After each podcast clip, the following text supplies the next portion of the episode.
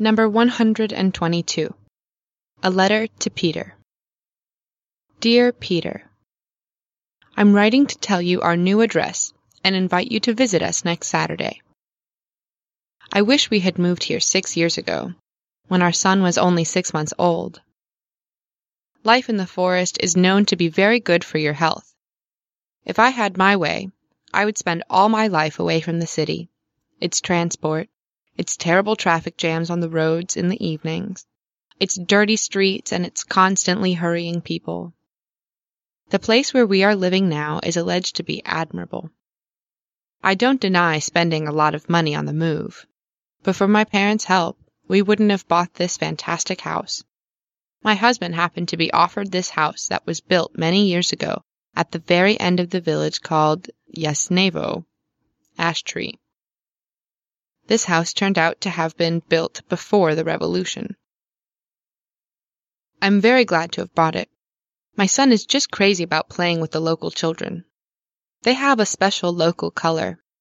I used to think that they were awful hooligans, but they turned out to be very nice kids.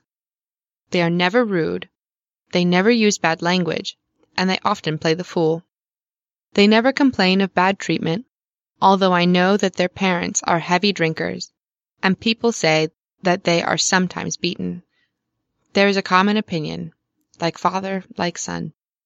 But watching these abused children play calmly and joyfully with my son, I start to question the validity of this statement. Well, just writing to you about it makes me feel like I'm going to burst into tears. My husband likes being here too. I often watch him playing tennis in the garden with pleasure. I like him to rest in the armchair under the apple tree. You know, he isn't a sociable person.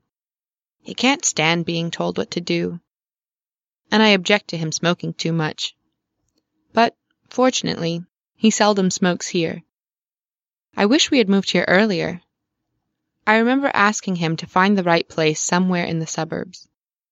But he had been working hard for three years before we moved here, and he had no time for it. By the way, we've just had our house painted, and it looks tremendous. I'm so grateful to you for sending us new chairs but you needn't have spent so much on it, really.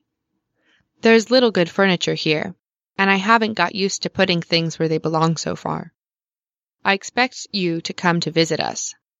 No doubt you'll be the dearest and most desirable guest. We moved here two months ago, and we've been working nonstop since then. To tell you the truth, I'm fed up with all this fuss. Looking forward to seeing you. Best wishes, Kate.